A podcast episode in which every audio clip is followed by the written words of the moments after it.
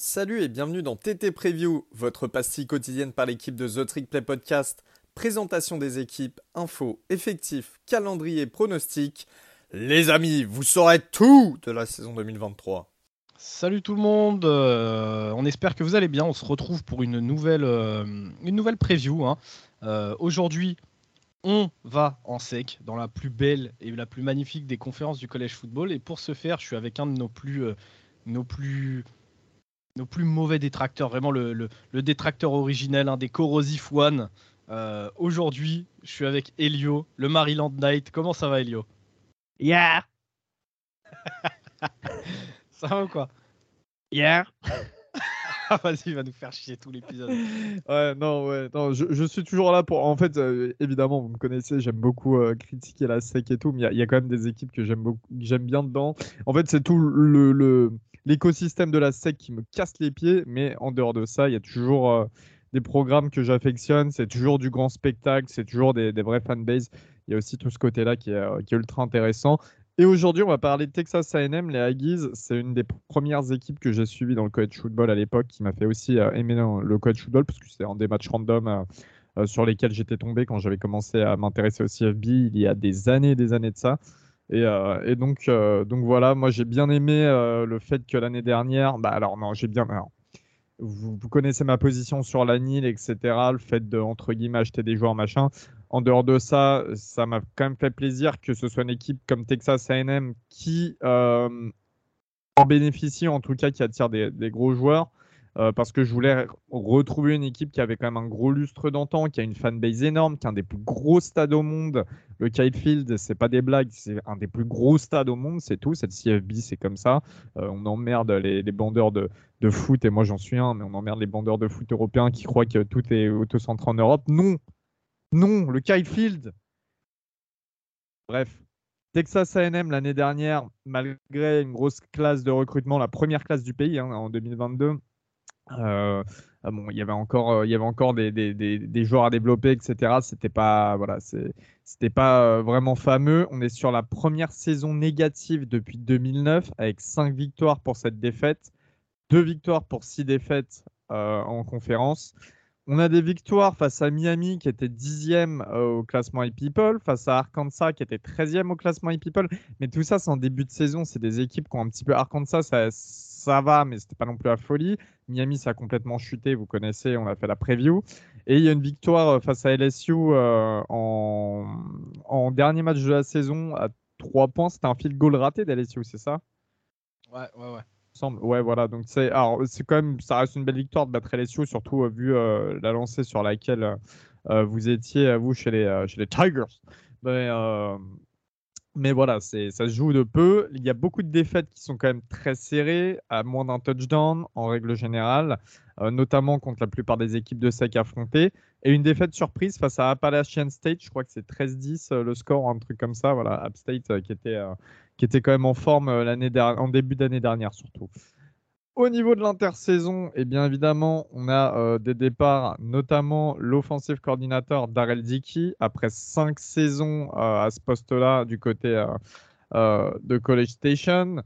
On a en retour l'arrivée d'un nom ultra connu du college football, c'est l'offensive coordinator, qui était ancien head coach de beaucoup d'équipes, Bobby Petrino. Et Bobby Petrino, alors il apporte énormément d'expérience. Il est dans le college football et dans le football en général, dans le coaching, dans le football en général depuis 1984.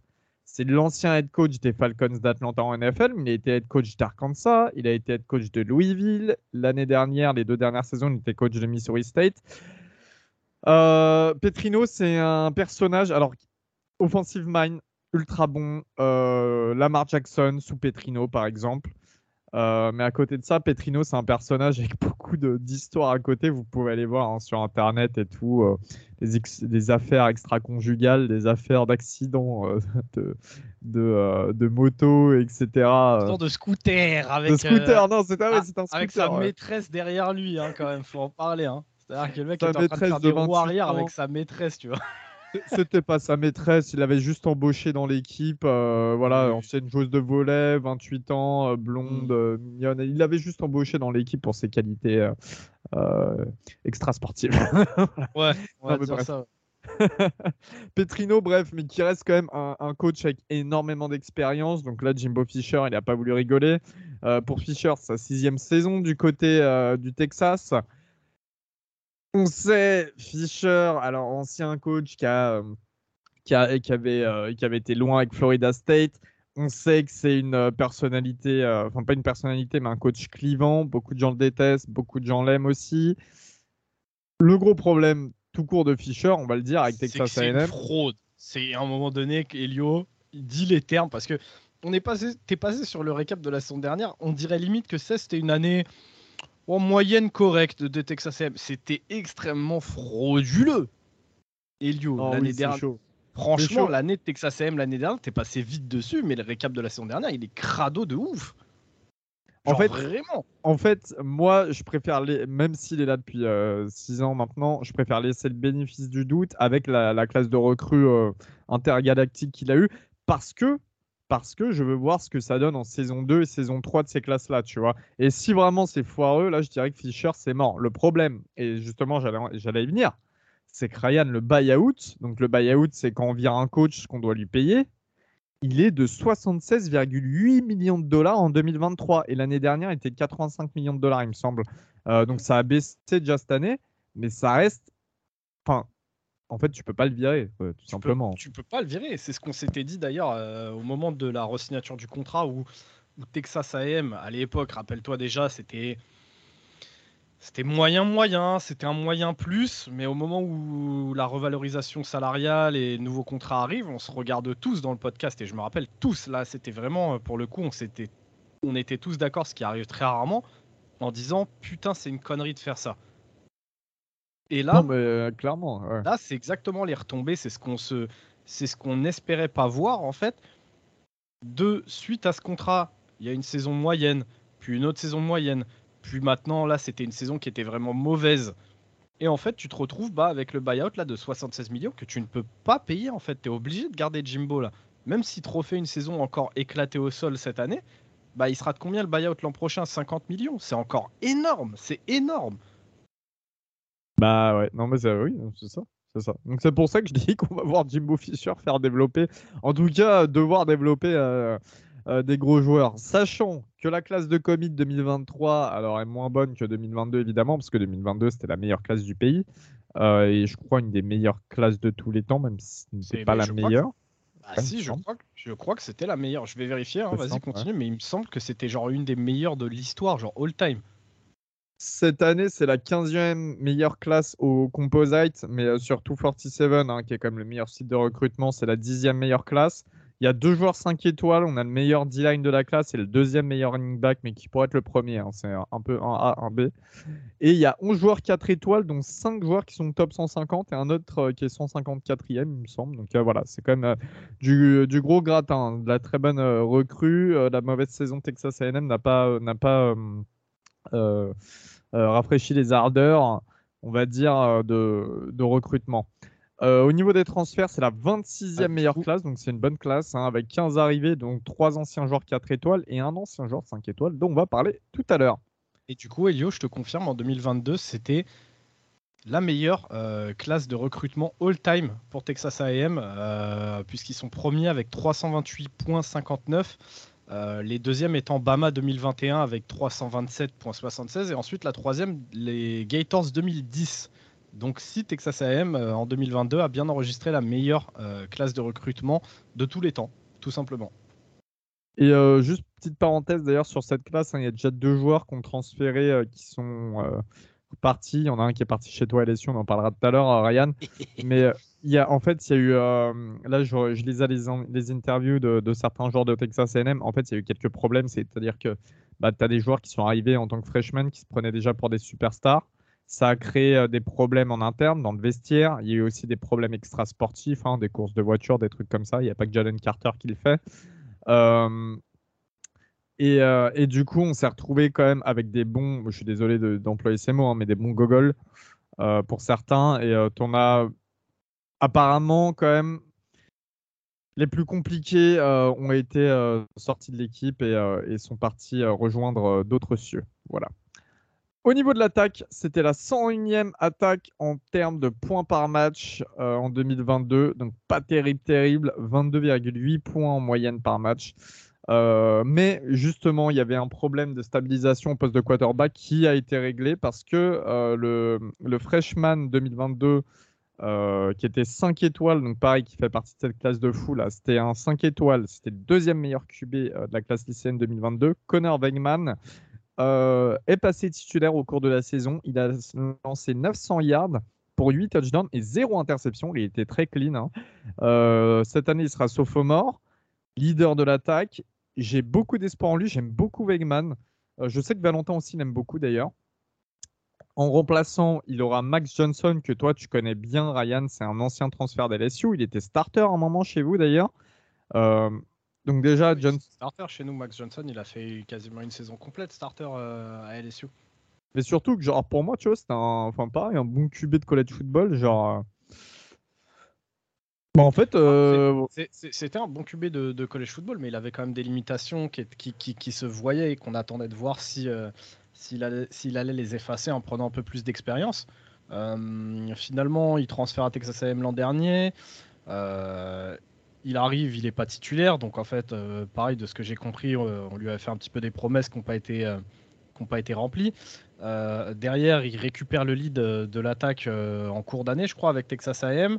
Je crois qu'il se blesse ou il a des performances un peu éclatées qui font qu'il retourne sur le banc et ça a été ça toute l'année. quoi. Ouais, ouais, c'est ça. Et Begman qui prend la, place de titulaire, mais c'est pour dire hein, d'ailleurs combien Begman est bon parce que pour sauter un mec qui était titulaire à LSU, qui a transféré pour être titulaire euh, dans ton programme, etc. faut le faire. Donc, euh, donc voilà.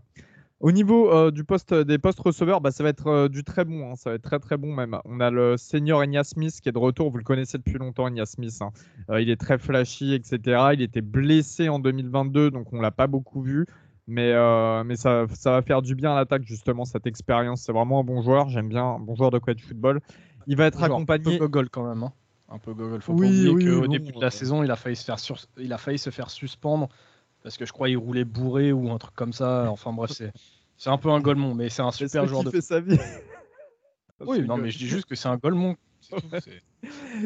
mais, tout cas, il va, il, va en tout cas, euh, euh, j'arrête pas de, répéter les mêmes mots. Il va être entouré d'Evan Stewart, qui était le meilleur receveur lycéen en 2022. Pareil, 5 étoiles, top joueur, etc. Euh, il sort d'une année freshman All-American à 650 yards et 2 touchdowns, mais c'est vraiment un mec qui va être très, très, très, très fort, Evan Stewart. En plus, il sera accompagné de Mouz Mohamed, qui est euh, également de retour après 100 yards et 4 touchdowns. Mouz Euh, et, pareil, et pour compléter cette attaque, on aura le Titan Freshman All-American lui aussi euh, en 2022. Euh, Donovan Green, pareil, qui était un top Titan de la classe 2022. Il passe sophomore après une année à 230 yards et deux touchdowns. pareil, ça va être du, très gros développement. Donc c'est pour ça, hein, tu vois, je, je suis pas fan de, je suis plus trop fan de Fisher, mais j'attends de laisser quand même cette classe se développer pour voir. La O-line, elle a été minée par les blessures l'année dernière. Elle devrait être plutôt correcte cette année. Il y a pas mal d'expérience, avec notamment le retour du centre Bryce Foster, qui était euh, blessé l'année dernière, euh, qui pour moi est un très très bon joueur. C'est un gros prospect d'ailleurs. Euh, l'ensemble des titulaires devrait combiner 75 matchs startés, hein. donc il y a de la bonne expérience quand même sur cette O-line. Et puis il y a aussi Cam Dewberry qui est un gros prospect en 2022, le guard qui devrait être un nom à surveiller. il avait commencé à jouer l'année dernière, bah, fait des bons matchs justement et euh, je pense que ça peut devenir un des gros titulaires. On sait, hein, souvent il y a, y a des gros titulaires dans la O-line intérieure de, euh, de, Texas A&M. On a eu Kenyon Green récemment, on a eu Eric McCoy avant. Euh, voilà, c'est quand même des spécialités du, programme, donc, donc à surveiller. Au niveau du post running back, Devon Hatchen est parti en NFL après une saison à plus de milliards. Euh, on n'a pas de titulaire direct, on va dire, dans le, dans le roster euh, qui date de 2022. Mais par contre, je parlais de Ruben Owens tout à l'heure, quand je disais qu'il y avait un 5 étoiles qui était le deuxième meilleur running back du pays. Euh, Ruben Owens qui avait commis à Louisville dans un premier temps, il me semble, et finalement qui avait changé pour, qui avait flip pour Texas A&M. eh bien, il devrait être directement titulaire pour remplacer Hatchain euh, moi, c'est des procédés qui me dérangent pas, surtout post-running back. On l'a vu par exemple avec Bijan Robinson qui a été titulaire de son, année freshman, tu vois. Quand t'es bon, t'es bon. quand tu sais courir, alors évidemment, tu, as du travail à faire, mais quand tu sais courir, sur ce poste-là, en général, le poste running back, c'est un des postes qui s'intègre le mieux pour les freshmen, je trouve. Euh, que bah, les, freshmen arrivent à intégrer le mieux. En vrai, de vrai, j'ai envie de te dire, la plupart des postes, ça marche. Euh, c'est souvent sur les lignes qu'on préfère laisser un petit peu de temps aux freshmen, mais sinon, Ouais. Running back, ouais, ça marche. Nous, on l'avait vu euh, bah, à LSU avec euh, Fournette. Hein. Euh, Leonard Fournette, c'est pareil. Le mec était sorti, c'était une superstar en high school. Il est arrivé, il a couru, il commençait déjà à rouler sur des, sur des paires de famille. L'an dernier, nous, on fait jouer Harold Perkins au poste de linebacker, c'est pareil. des QB freshman qui explosent, c'est pareil, on en voit, on en voit aussi. Donc, avec Man, hein, qui, avait, qui a bien démarré pour sa première année, tu vois. ouais, c'est clair. C'est clair. Donc moi, pareil que comme pour toi, Ruben Owens, euh, ça me dérange pas et je pense d'ailleurs que euh, s'il met la main sur le poste de titulaire euh, là pendant la off-season, je pense qu'il la lâchera pas pendant deux, ouais, deux ou trois ans. Ouais, oui, oui, sûrement. Ouais. C'est de toute manière, je pense que c'est l'évidence, c'est ce qu'il faut absolument, tu vois, que Texas A&M se, procure un, running back pour c'est ça, les, trois prochaines années, un titulaire en puissance. Et voilà, il y a pas, après, t'as pas de casser la tête à te dire, ouais, qui va passer dessus. Au niveau de la défense, eh bien, la star de la D-line, évidemment, ça sera Walter Nolan. Alors, Walter Nolan, pour le coup, c'était vraiment la grosse star de la classe 2022, joueur 5 étoiles, le deuxième meilleur joueur du pays, tout passe confondu. Euh, il venait du Tennessee pendant longtemps, pendant long, longtemps, il a hésité euh, sur sa destination finale. Il a fini par choisir Texas A&M. Euh, c'était un des derniers 5 étoiles à commit. Il a montré des beaux flashs l'année dernière lors de sa saison sophomore. Maintenant, il va falloir qu'il passe euh, bah, comme, leader de cette D-line hein, euh, pour sa saison. Euh, non, il a montré des beaux flashs pour sa saison freshman, excuse-moi. Il va falloir qu'il passe leader de cette D-line pour sa saison sophomore, justement. Il va bien être entouré, entouré parce qu'il y a Shemar Turner et Fadil Diggs qui seront autour de lui. Diggs qui sort d'une bonne saison aussi, qui sera un des, gros noms de la défense.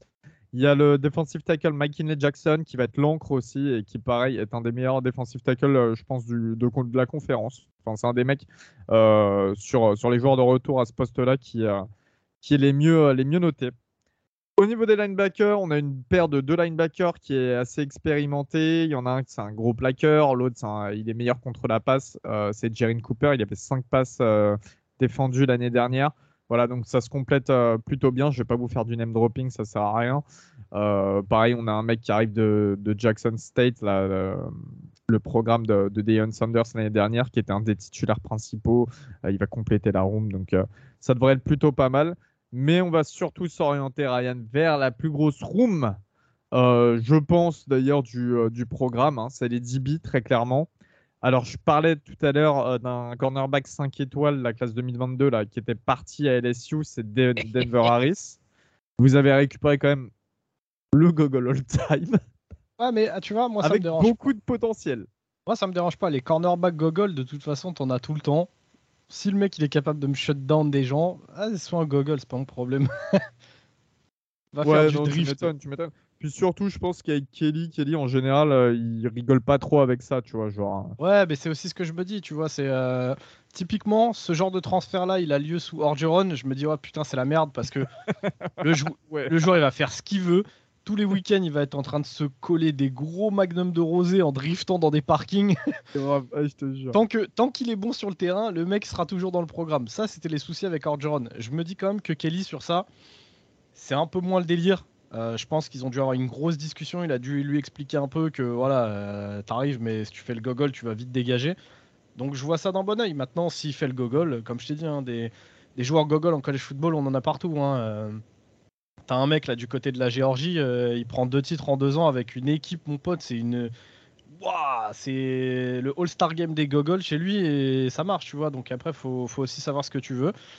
donc voilà, moi je, j'ai du talent qui me revient, euh, qui me revient dans, les, dans les bras, bah vas-y, viens gros, et on verra bien. Et du coup, euh, en retour, on a des bonnes arrivées hein, pour Texas A&M. On a Josh DeBerry qui arrive de Boston College, qui a été élu trois fois en All ACC, l'ACC Team. Euh, il a cumulé 147 plaquages, 12,5 plaquages pour perte, 4 interceptions et 13 passes défendues en 3 saisons. dans une équipe qui est quand même compliquée. Hein. Boston College, c'est pas évident hein, de, se démarquer. il peut également dépanner en safety d'ailleurs, donc c'est assez intéressant. On a aussi Tony Grimes, l'ancien 5 étoiles de North Carolina, qui sort d'une saison à 7 passes défendues. Pareil, très très gros prospect. Celui quand il commit à North Carolina, tout le monde dit que McBourne a fait l'affaire de l'année. Ça s'est moins bien passé, mais on a quand même un mec avec du talent et du potentiel. Euh, et puis on a évidemment Tyreek Chappell qui était là l'année dernière, 8 passes défendues en 2022, qui est un cornerback titulaire en puissance. Donc on a vraiment un bon trio de corner. Au niveau des safety, on a la star de l'équipe, et pour le coup c'est vraiment la star, c'est Demani Richardson, le senior, qui sort d'une saison à 48 plaquages, 5 passes défendues, une interception, un fumble forcé, deux fumbles recouverts. Euh, c'est euh, l'homme à tout faire et on sait que souvent euh, Texas A&M a tendance aussi à sortir des bons safety. Il y a Antonio Johnson hein, qui est sorti l'année dernière, enfin cette année à la draft par exemple. voilà, donc Dominic Richardson sera le joueur à suivre. Il va être en plus accompagné de Jardine Gilbert qui sort d'une saison à deux interceptions. Et on a une belle arrivée encore une nouvelle fois c'est Sam Michael qui arrive de Florida State, qui était un ancien prospect 4 euh, étoiles top 50. Il était euh, pas loin d'être un 5 étoiles. Euh, il passe en saison sophomore cette année. Même peut-être qu'il est en freshman. J'ai pas, j'ai pas vu, mais peut-être qu'il est en freshman, redshirt freshman. Je sais pas, mais pareil, ça va être un, très bon prospect. voilà, donc une, une room assez stack. Ryan, est-ce que tu peux me parler du calendrier Hyper stack même. Hyper, stack, ouais, Et après, désolé, j'étais au téléphone avec euh, France 3. Ils veulent récupérer le Jardin Gilbert pour un épisode avec euh, Louis Labrocante. Eh, en plus, je savais parce que j'ai bien dit Jardine Gilbert exprès parce que je savais que tu allais dire un truc sans Jardin. Ah, mais Gilbert Jardin, s'il te plaît, gros. avec tout le respect. Enfin, Passons, passons. Faut, faut continuer d'avancer. Donc ouais, le, calendrier de Texas A&M, bah, hum, comme d'hab, hein, comme d'hab, calendrier de sec. Donc euh, calendrier solide, mais en même temps calendrier qui euh, qui laisse euh, la place belle à, des cupcake games, ce qui ce qui fait crisser les dents de toutes les personnes qui n'aiment pas la sec. mais on va y revenir. Du coup, bah, Texas A&M en week one, ça commence ça commence sa saison à domicile contre bah, les Lobos hein, de New Mexico. Euh, ensuite, ça se déplace euh, du côté des Hurricanes de Miami. Ça reçoit Louisiana Monroe à la maison, ça reçoit Auburn à la maison. Ensuite, ça se déplace entre gros guillemets à Arkansas. Hein. Euh, le match aura lieu du coup à l'AT&T Stadium sur terrain neutre. Des matchs à domicile pour Arkansas, mais donc ce sera à Dallas au Texas. Enfin bref. ensuite, ça recevra Alabama à College Station. Ça se déplacera à Tennessee. Ensuite, il y aura une petite bye week en octobre, fin octobre, petite bye week là pour, euh, pour Texas A&M. Avant de recevoir South Carolina, de se déplacer à Ole Miss, de recevoir Mississippi State, de recevoir l'ogre du calendrier, hein, euh, qui sera Abilene Christian à domicile, avant de se déplacer, euh, comme d'habitude, à LSU, après s'être bien reposé. Qu'est-ce que tu penses, Elio? Calendrier hmm. compliqué, calendrier facile en fait, c'est ou tout rien. Encore une fois, ça va dépendre du développement des joueurs. Je parle de la classe 2022, hein, mais euh, Texas A&M, euh, c'est un des programmes dans le college football qui est moins à plaindre au niveau des, prospects en général. Hein. Tu vois, 2021, il y en avait des bons, tout ça. Ça reste quand même grosse équipe de college football euh, avec des bons joueurs. Il y a du talent, il y a de la qualité. Comment ça va se développer cette année? Comment ça va se développer en saison 2 pour tous ces 5 étoiles aussi? Ça va être pour moi le facteur décisif. Alors, tu vois, le début de calendrier, New Mexico, c'est une victoire quasi assurée. Le déplacement à Miami, pour moi, Miami, je suis beaucoup moins certain qu'avant. Faudrait que Texas A&M le gagne, celui-là. c'est pareil, c'est clair. Miami, en fait, tu vois, honnêtement, là, j'aimerais dire, je vais attendre de voir ce match, ça peut être un match lourd et tout. Eh, j'en ai marre de dire la même chose tous les ans. Miami, vous me faites chier. Tant que vous ferez pas une bonne saison, je vous le 10, tu vois. Et c'est ce qui s'est passé l'an dernier. Regarde, Miami, on était tous hypés. Ouais, Van Dyke, machin, nan, nan. Ouais, putain, Miami, ça revient. Le match, il était nul. Je me rappelle, on l'avait vu en direct. Je me faisais chier. Il finit à 13-9. Les deux équipes puaient la merde. Tout le monde puait la ah merde. Les défenses puaient la merde. Le coaching puait la merde. Le seul truc bien dans ce match, que, dont je me rappelle, hein, le seul flash qui me rappelle, c'était Devon Chain qui faisait de la magie. Comme tout le temps. Donc, moi, Miami, je franchement, désolé, hein, les fans de Miami et tout, on, en connaît tous, on les aime bien et tout. Pareil pour les mecs de Texas M, mais honnêtement, c'est le match, je vais même pas le regarder, ou je le regarderai en replay parce que vraiment, j'ai pas envie encore de perdre une soirée, avoir un match. J'attends de voir. Franchement, Ça m'intéresse même pas. Tu vois, après, tu as Louisiana Monroe. Pour moi, par exemple, on va dire que ça peut être trois victoires. Ensuite, dans le calendrier, tu as quoi comme autre victoire dessus Abilene Christian, 4 victoires. Et ensuite, tu as les matchs tranchants, 50-50. Mississippi State. Alors, je pense que Texas AM a plus d'arguments que Mississippi State, largement plus même. Euh, déplacement à Tennessee. Est-ce que Tennessee va être aussi bon que l'année dernière? Je suis pas certain. Euh, match face à Arkansas, 50-50. Match face à Auburn. Auburn qui s'est bien renforcé qui redevient une belle équipe de college football. Mais est-ce que dès la quatrième semaine, euh, ça va faire le taf ou pas? Donc 50-50, tu vois. South Carolina, c'est à domicile. South Carolina, c'est 50-50, on est d'accord, tu vois. Après, voilà, déplacement Ole Miss, pareil. Ole Miss, je suis désolé, mais parfois, euh, ils se prennent des défaites surprenantes. Alors, hmm. pour moi, en équipe sûre qui, qui, qui battent euh, Texas AM, tu as évidemment, franchement, LSU, ça se passera pas deux fois ce qui s'est passé l'année dernière. Ah, je sais ah. pas, tu vois, moi, c'est, je te dis, hein, franchement. Ça bâton rouge, c'est. Ouais, mais un tous les ans, Elio, tous les ans, j'en parle. Il y a vraiment ce contexte où, même dans ces années un peu claquées, Texas A&M était capable d'aller chercher LSU. C'est vraiment les matchs, ils sont, ils sont, ils sont très spécifiques, tu vois. Et euh, donc, pour moi, ça, j'entourerais pas forcément une win de LSU sûre. J'espère qu'on va les battre, mais pour moi, il y a rien de sûr, tu vois. Euh, et, je te dis, moi, ce qui me fait chier, c'est qu'en fait, le match d'avant, c'est Abilene Christian, quoi. Donc, c'est euh, Jimbo, s'il est pas trop con, tu mets littéralement tous tes titulaires au repos. Contre Abilene Christian, fais jouer tes freshmen. Hein. Des classes de recrutement euh, top 1 mondial, mes couilles, best ever. Mets tes, freshmen contre Abilene Christian, ça passe, tu vois. Et donc, en fait, les mecs vont arriver chez nous, genre reposés, clean, bien. Sur, sur ces fins de calendrier comme ça, ça peut faire la diff aussi, tu vois.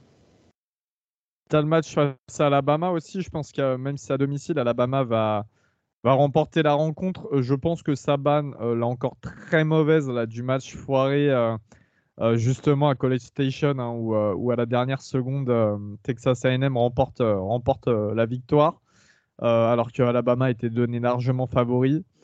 donc voilà. Je me, je me mets sur 7 victoires, 5 défaites au minimum. Parce qu'il y a quand même la place pour, il y a quand même les joueurs pour. Je suis désolé, il faut vraiment être une tanche pour pas réussir à faire jouer un minimum cette équipe. Et euh, au maximum, je mets 9 victoires pour 3 défaites parce que pour moi, il y a encore trop de choses incertaines avec Texas AM et je peux pas dire, ouais, allez, 10 victoires, 2 défaites, nanani, ou 10 11 victoires, 1 défaite.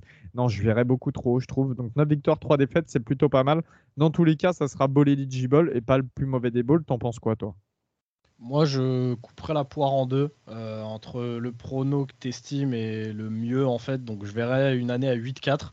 Euh, sur les 4 défaites, il y en aura au moins 3, voire les 4. Ce sera des adversaires en sec, hein, comme tu disais, euh, bah, du Alabama, du LSU, du Tennessee, du Ole Miss. je pense que ça, ça, peut, ça, peut, ça peut surprendre Texas AM. Et, et donc, ouais, une année à 8-4, un ball eligible aussi, comme tu le disais, pas pas un ball mineur, hein, ça, restera un euh, sympathique. Mais sur l'année, moi, j'attends de voir vraiment un autre visage de Texas AM parce que euh, Jim Ball frauduleux, ça va deux minutes. Euh, tu le disais là il y a deux secondes, pas réussir à faire jouer cette équipe, faut vraiment être une tanche. Bah, c'est ce qu'on a vu de l'année dernière. parce que vraiment l'année dernière, Jimbo nous a prouvé qu'il savait qu'il n'arrivait pas à faire jouer cette équipe et, pour moi c'est un scandale. Donc j'attends de voir mieux tout simplement de, Texas AM. Je veux voir les prospects jouer à leur vrai niveau. Euh, on est tous excités parce qu'on aime justement voir les, joueurs talentueux qui sont pris et les grosses classes de recrutement. Bah, au final, franchement, Texas AM s'est tombé à plat là depuis deux ans.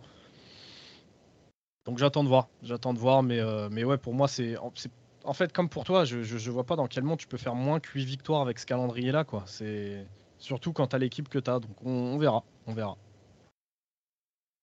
Très bien, et eh bien Ryan, moi je n'aurais rien à, rajouter. Écoute. Exactement, bah écoute, si t'as rien à rajouter et que j'ai rien à rajouter, euh, je pense Elio qu'on peut conclure hein, avec euh, donc cette preview des Aggies de Texas A&M. Euh, la saison se rapproche toujours plus, Elio. Là, ça y est, on commence à rentrer dans, j'ai envie de te dire, dans le dernier sprint final. Là, c'est ça sent bon, c'est en train de chauffer là dans le paddock. Yeah, yeah Donc Elio, si t'as rien à rajouter avec moi non plus, je pense qu'on peut terminer cet épisode en disant salut tout le monde. Salut, à la prochaine tout le monde. Ciao, ciao.